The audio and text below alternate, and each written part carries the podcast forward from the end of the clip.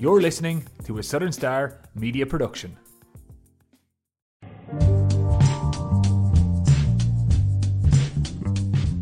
Hello and welcome to the Southern Star's Coronavirus Podcast. I'm the news editor Siobhan Cronin. And I'm Southern Star Creative Manager Niall O'Driscoll. And each week we will be talking to people at the centre of the crisis in West Cork and beyond. We will also be taking a look at that week's Southern Star and how our reporters across the region are covering the coronavirus.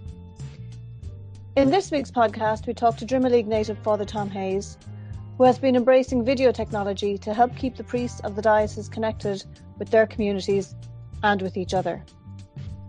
And Niall, we have another special treat for music fans later. Yeah, we have a lovely piece actually from a local composer, a Clonakilty based composer Justin Grounds, who has done a thing called the Lockdown Choir. You have to see it and hear it to believe it. It's really good. Right. Well, first, let's discuss this week's newspaper. Yeah, on the front page this week, uh, a kind of a, a, story. It's a bit of a move away from the coronavirus, I suppose, uh, about a, a, drug seizure in Bantry, uh, one of a long line at this stage, unfortunately, that are happening across West Cork. That's right. Uh, I suppose it's a, a, little bit of a break from the, the coronavirus front pages per se, but um, unusual one. There's a bit of a link, I suppose, because they were running a checkpoint there for COVID 19 when they discovered um, some guys, um, I suppose, acting suspiciously or whatever, and they discovered after a short chase on foot that there was some cocaine hidden in their underpants. So a bit of a different mm. take there on the old uh, checkpoint Charlie uh, phrase. so uh, we haven't forgotten, though, uh, the coronavirus is still, of course, a big issue in West Cork. And uh, we've spoken to Tadhg Daly of Nursing Homes Ireland, who's in the news a lot at the moment. And he's actually from Drimoleague originally, so he's one of our own. So he's just talking to us there about the situation, you know, that he really feels that the nursing homes are at the front line mm. of the pandemic now at the moment, and there have been issues with the protective equipment and with staffing levels. So it's just a, a, a nice little insight there from, from one of our own into what's happening there in that sector at the moment.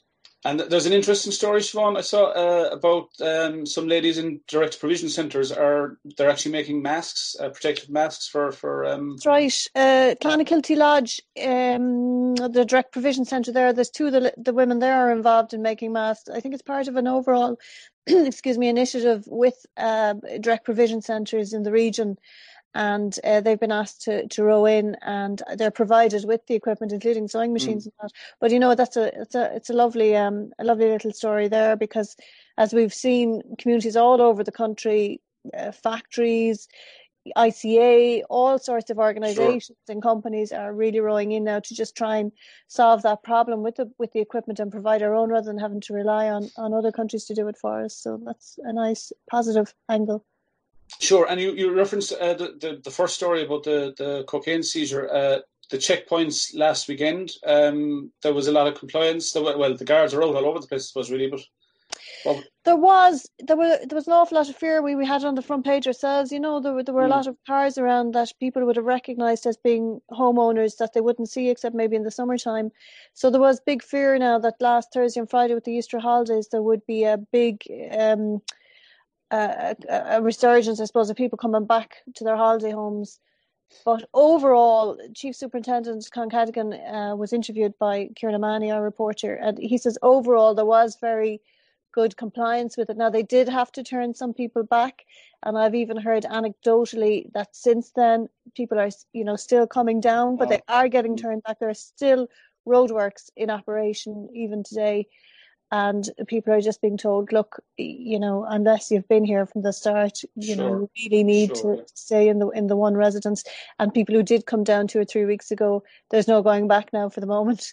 You got to yeah. stay in your home if that's where you were three. And weeks. I suppose it, it, it all ties in with that message of just not to get complacent or not for any of us, I suppose, to not start going outside of the two km boundaries or, uh, exactly unnecessarily. you know, the start of May now they're going to review it again, and hopefully sure. there might be a little bit of relaxation. But for the moment, it seems to be working. So you know, if it ain't broke, don't fix it. So that's, sure. that's the, the policy at the moment. I see, I see, I see a nice story there about a local. Uh, she's a teacher and a pianist, uh, Rachel O'Donovan, who's uh, uh she's been getting a lot of attention from DJ Tiesto for her online that's music right. posts. Yeah, uh, Rachel O'Donovan. She's from Glandore originally, and um, she has been putting up these, you know, more than any musicians nowadays. I think that mm. they're trying to find an outlet and they're putting a lot of their stuff online.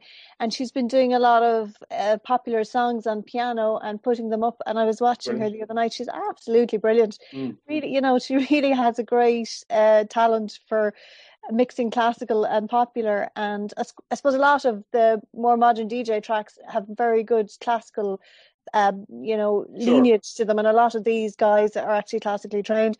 But she put up uh, one of his big hits, and um, Tiesto, like he he'd he'd be very well known. I'd be the likes of Avicii and that um, sure, along the mm-hmm. same you know the same kind of popularity, and he liked it and and um, sent her a little message, and she was oh absolutely thrilled That's as you as you would be yeah.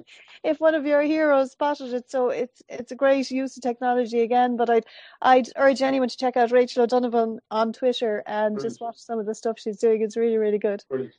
I see that there's a story or there's an article I suppose this week which is potentially controversial, I suppose, by a, a Durrus lady by the name of Helga Frost, and she's she's questioning the severity of the lockdown and was it necessary and to what extent is it working? Does it need to be as severe as it is? A lot of people might have something to say about that back, I suppose, but you know.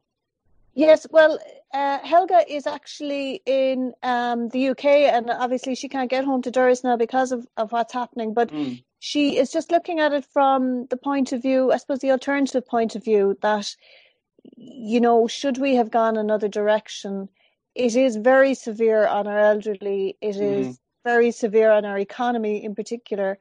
And she's looked at other other countries and what they've done, and sure. I think she looked in particular at South Korea, which took you you may say even a more direct line whereby what they did was when they found someone who was mm. unwell in a house, they isolated them, took everybody else out, like the rest of the family members had to leave that house. Sure. That's how how they worked with isolate and she says that seemed to have really worked for them.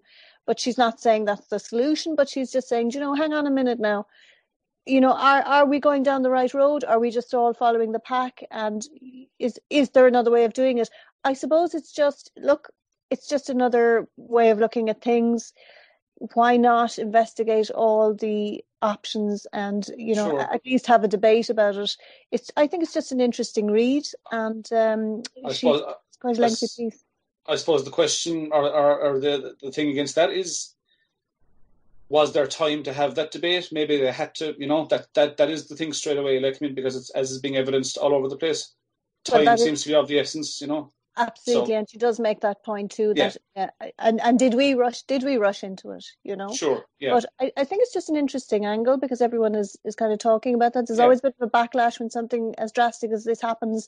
Wait a few weeks and people start to look uh, uh yeah. around the situation and see could we have done things differently, and and maybe we shouldn't have. And it does actually seem to be working in this country.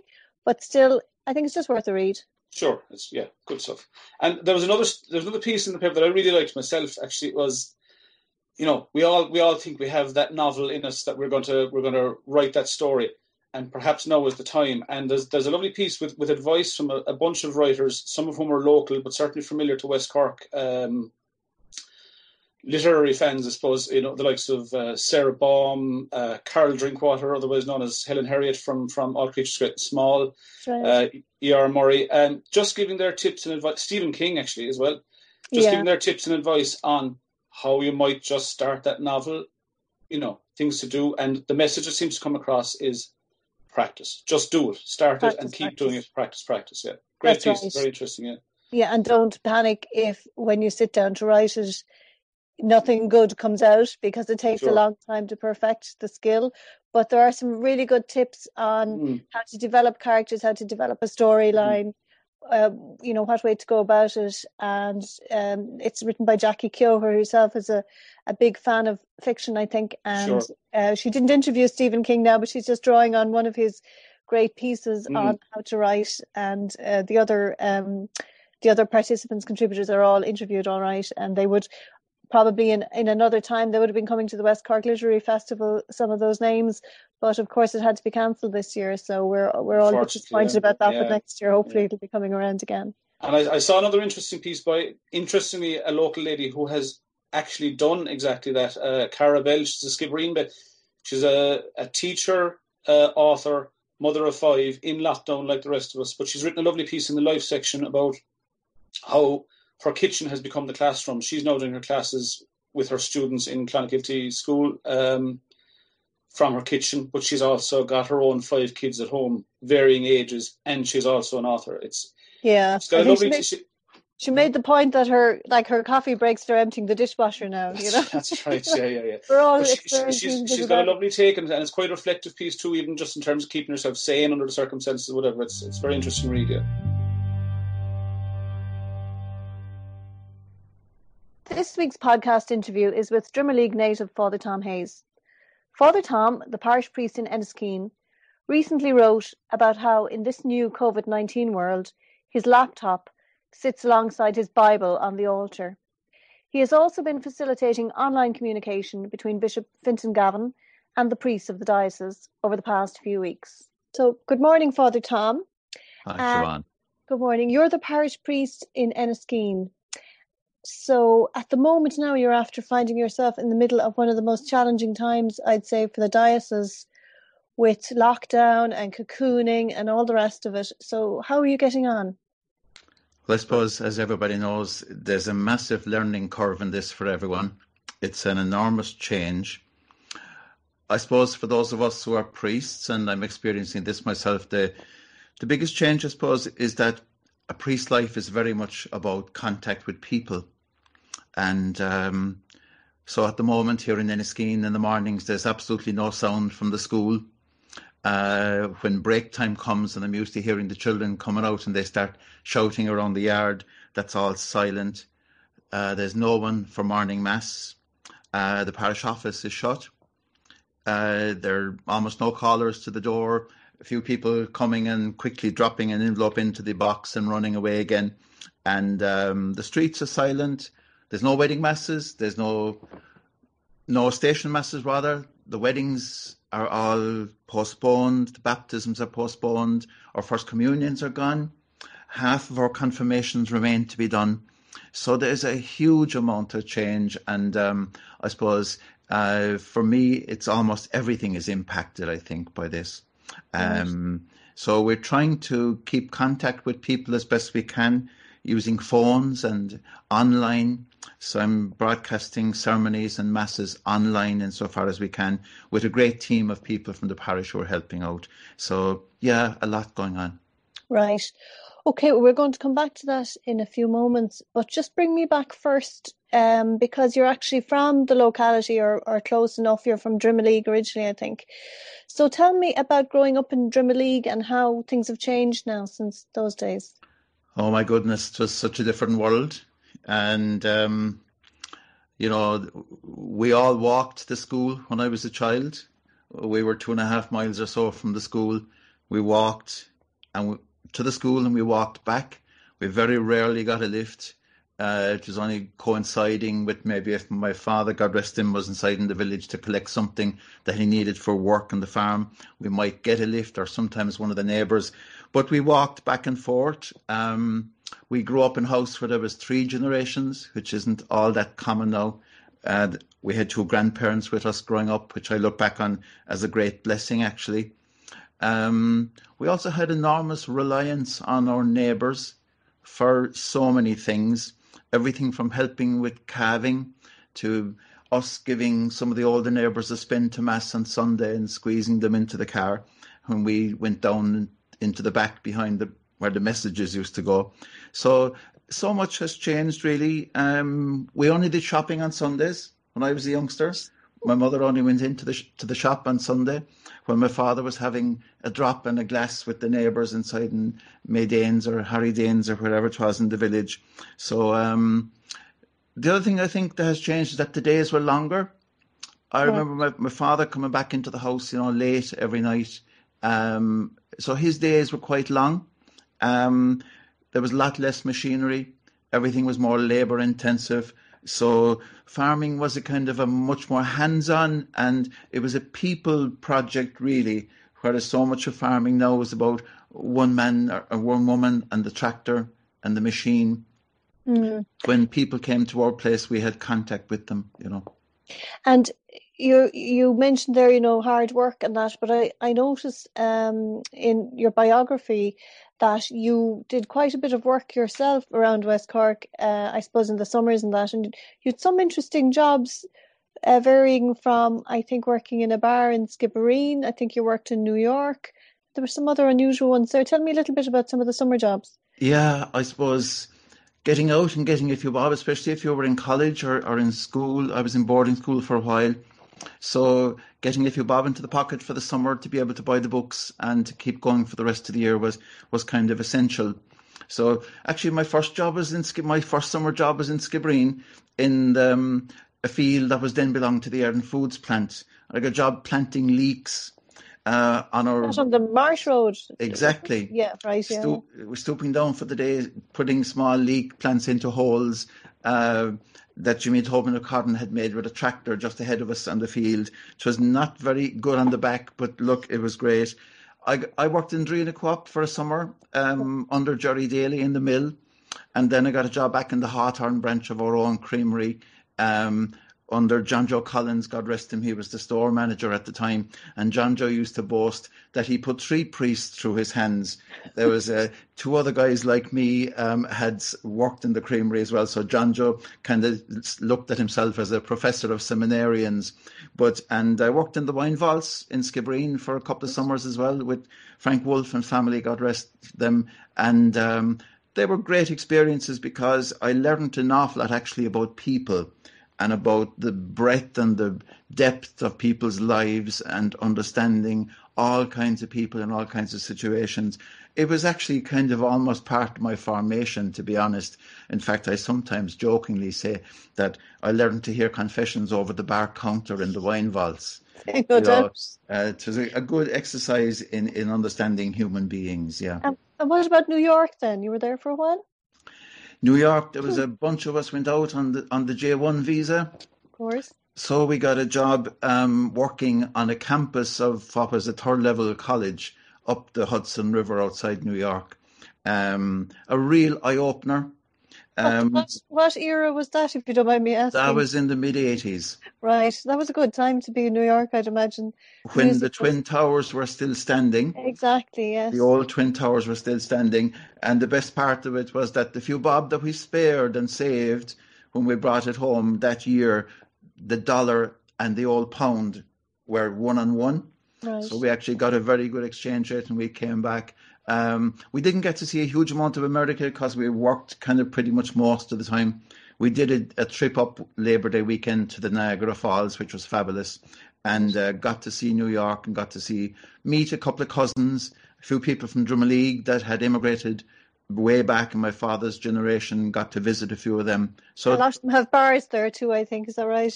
Yeah, all the you can get Siobhan, we stayed away from them, surely. Of course. yeah. I'm sure youngsters in the 80s. Absolutely. Where, would you be going? Yeah, yeah, yeah, yeah. so tell me then, what made you join the seminary then? I suppose, to be honest, I'd have to say that it probably started out just as a hunch. And I think, in truth, that's probably most fellas who go to seminary or most women who go into religious life kind of start out with just a hunch. There's a mm. kind of popular notion that you kind of get tapped on the head some night or something and it all becomes clear doesn't happen that way. It was the mm. thought, um, I think, an instinct. Um, my parents, God rest them, and our wider family would have, I think, had an important faith, a seed faith and prayer as an important part of life. So that was kind of the seedbed for it. But I think, to be honest with you, you know, the first couple of weeks in seminary, I was lost and trying to figure out what I was doing. And okay. I'd say, where, where was that, Father Tom? I spent the first year in a seminary with the Kiltegan Fathers, which they had in Cork at the time. Cork, right.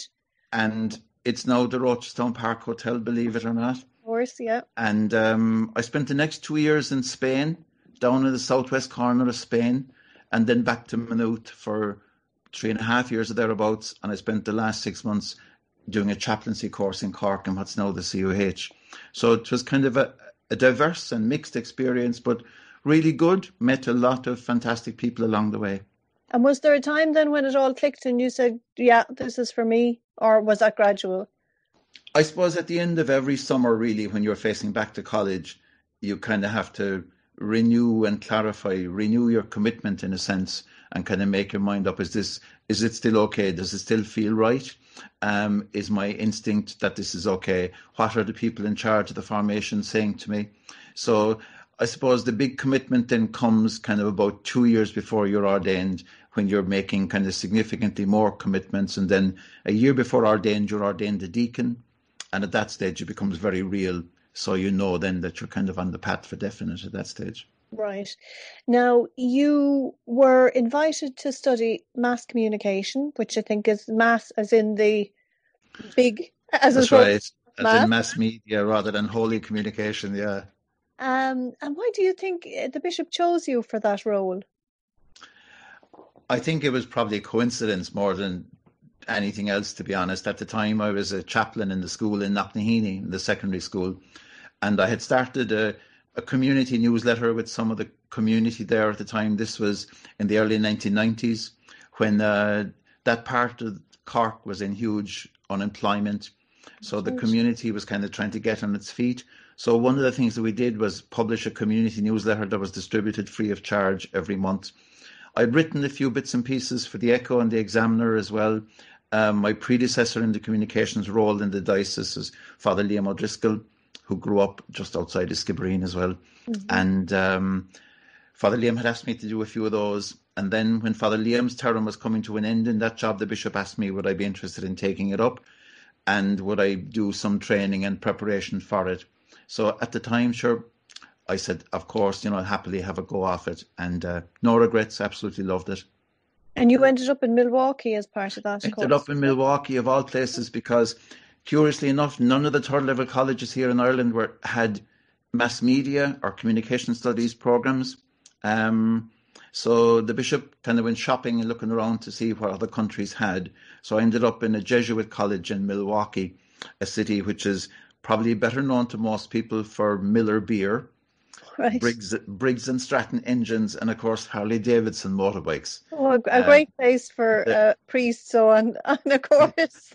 yeah, it was uh, it's very different. Milwaukee is about the size of Dublin, or at least it was when I was there. Uh, it's on the shore of Lake Michigan, not too far from Chicago.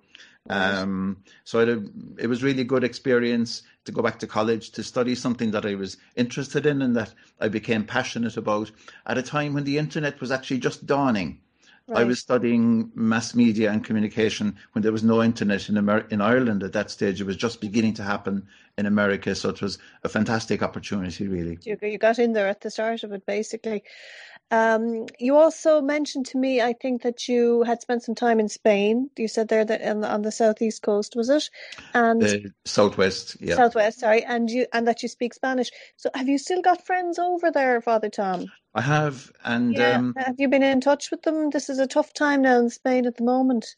Spain has had a horrendous time actually, and um, I felt really sorry for for them last week and some of my colleagues that I was in touch with because Easter and Holy Week are the central, most important time in the Spanish life. And their Holy Week ceremonies are really fabulous. And their processions that they do, they go on all day and all night, and the whole community gets out onto the streets.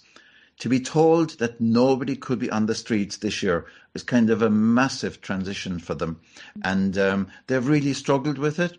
Some of them are trying to keep contact with their people online um, but it's really difficult. They've lost an awful lot of people in the in the big urban centres.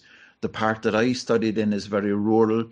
Thankfully, they haven't been as badly affected, but still they are affected. So every family that has a grief at this time, whether to Spain or here, the the trauma is just extraordinary. Absolutely, yeah. and. I've been listening actually to the Harbour Parishes podcast, which I think are lovely. Um, for the priests in Monks, Monkstown, I think, I think at least one of them, Father Con Cronin, is a local man here, is he? Both of them are actually. Father Con is from Father Con is from Borlin, the Borlin Valley up north of Coomhola, right. and Father Sean O'Sullivan, the parish priest, is from Seskin in Bantry. Right, so, so two, the, so the two West Cork men that are running the harbour now, yeah. Exactly, and they they have a lovely podcast. If anybody wants to listen to that, I think you just look for Harbour Parishes podcast online. But they talk. What really struck me about it was, I think Father Con in particular talking about the loneliness of being on their own and not being able to get out, even having to have that cup of coffee in in the village or the town. And um, you know, you forget sometimes that um, a lot of priests have a very isolated existence anyway, and this uh, and the only chance maybe they did get to meet with a lot of people was going out into the community, holding masses, holding funerals. Now that's gone from them. So, I mean, how how are you finding that mental health wise, or what are you doing to to get over that incredible isolation now? I've actually been kept pretty busy, to be honest, partly because of um, what we were talking about and what I did with the communication stuff.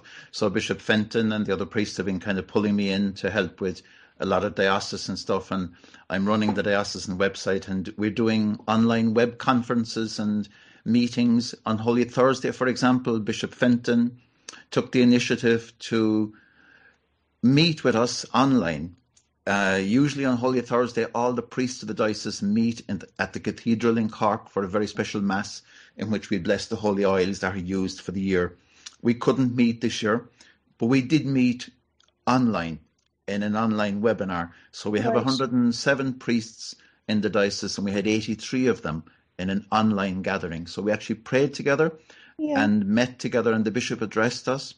Um, it's a a small initiative, but an important initiative. But the reality, yes, is that given the age profile of our priests, we have a lot of men who are cocooned at the minute mm-hmm. and can't do anything outside their door. And for some of them, it's really difficult because it's almost the opposite of our instinct. You know, every priest wants to be with his people. And as Father Con mentions in his podcast, the, you know, especially when people that you know have a bereavement and people that you've maybe had on your first Friday call list that you've been calling to every month, and all of a sudden one of them dies and you can't do the funeral. It's difficult. That's hard for the family and it's also hard for the priest. So there is a lot of crosses to be shared by a lot of people at this time, there's no doubt.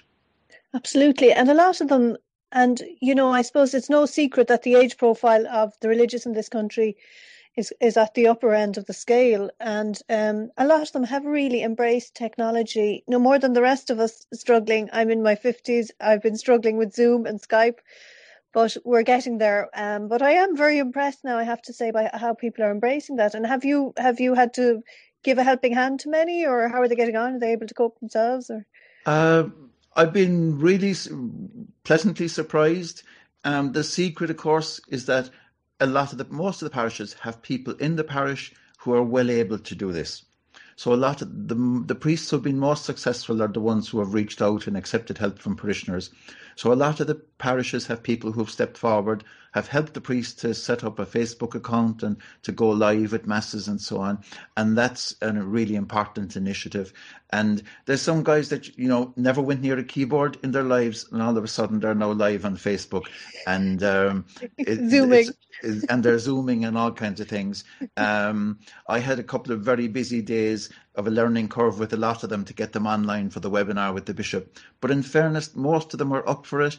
And um, you know, we had we had one priest who's 93 who joined a Zoom webinar with the bishop. Fantastic, absolutely brilliant, and it's wonderful that we have technology now to help us through. Because God bless us, what would happen if we didn't? You'd you'd absolutely. have to wonder. Yeah. So, do you think now that as a nation or even globally, do you think people are going to be changed fundamentally by what's happened in the last two to three months? I think so. I, uh, it's difficult at this point to see what the extent of the change will be, but I can see the indicators that there is going to be phenomenal change. We're still talking a bit about going back to the things that we've left, but I think we have left a lot of those things. I can't see, for example, the world of education going back to having everybody in lecture halls again when they've successfully managed to deliver lectures over the internet and people be out of campus. The same with the world of work. Half of the community in Enniskeane, up to now, according to the last census, is gone by nine o'clock in the morning. They're all gone to work, many of them at desks and so on in different suburbs of Cork for the day. Most of them are working effectively from home now.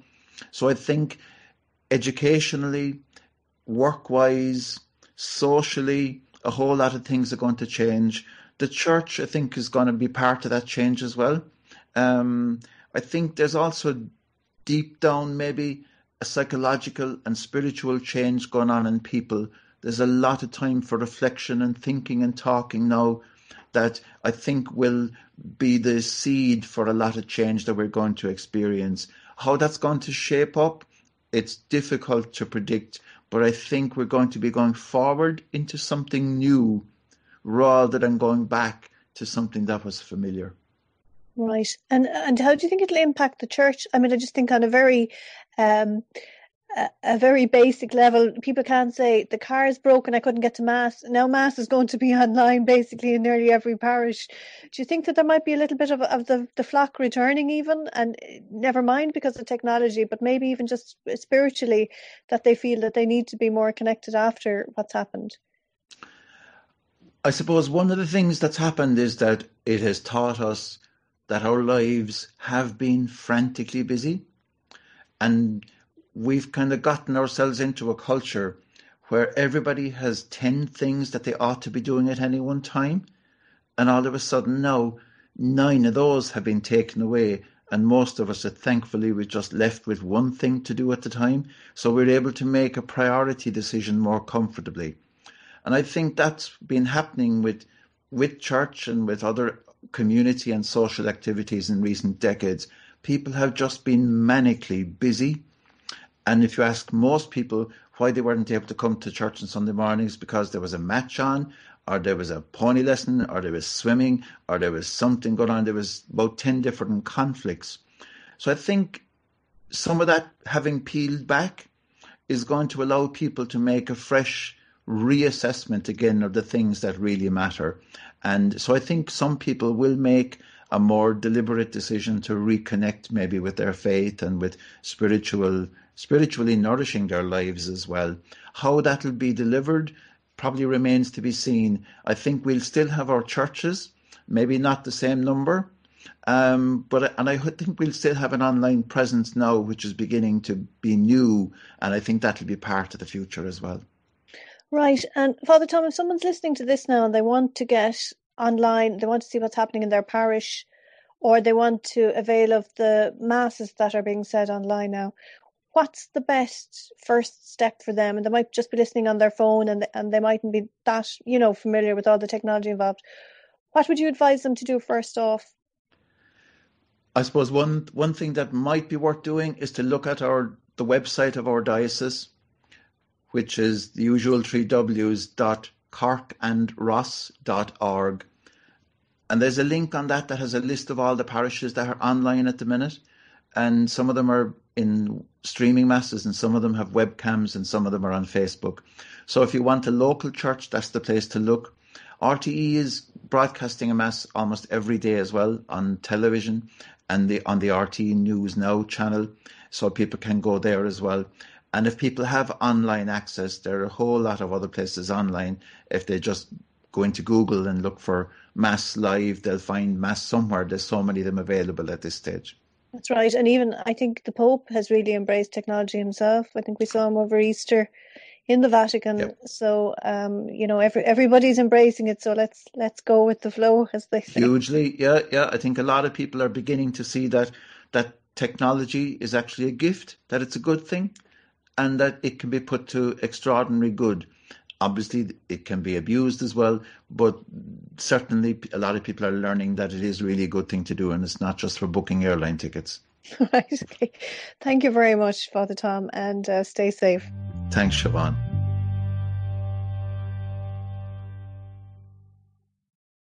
just for everybody listening and watching to remember all of that is in this week's Southern Star. It's in shops all across West Cork and beyond right now. You can buy it as normal. If you can't get to the shop, you can buy it online by going to www.southernstar.ie forward slash e-paper. That's the digital edition. You can get it downloaded to your tablet, to your laptop, to your phone, to your desktop, any way you wish to, to view it. Alternatively, if you still want to get the physical edition and can't get to the shop, you can just ring the office on 028 21200 and organise a postal copy to get sent out. Uh, you should have it the following day. Uh, thanks for listening to the Southern Star Coronavirus podcast. Uh, don't forget to like, share, and subscribe to our podcast, which is available on iTunes, Spotify, YouTube, Acast, Stitcher, or wherever you get your podcasts. But first, here's this week's musical treat. Clonakilty music producer, composer, and violinist Justin Grounds has set up a virtual choir uh, called the Lockdown Choir. They've recorded a piece written by Justin called The Embracing Universe, with musicians working in isolation from around the world, not just West Cork, over the lockdown period. See Justin Grounds on Facebook for more. Enjoy!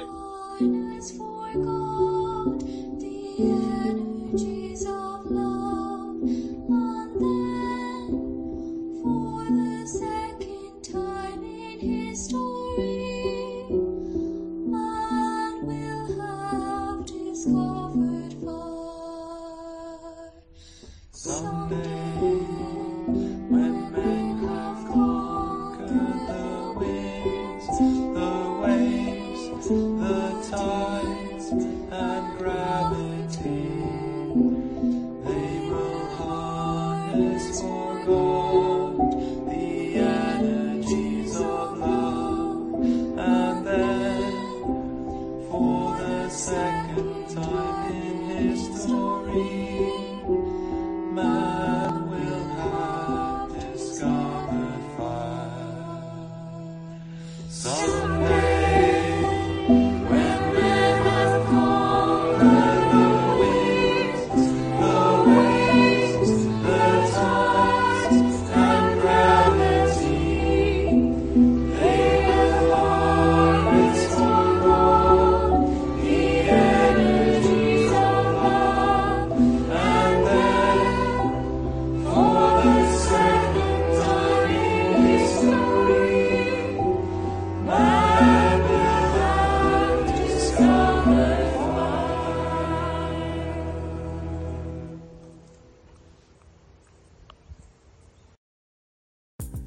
for listening to another Southern Star Media podcast production. Stay connected to West Cork by subscribing to our e-paper and support local, quality and trusted journalism. Visit www.subscribe.southernstar.ie.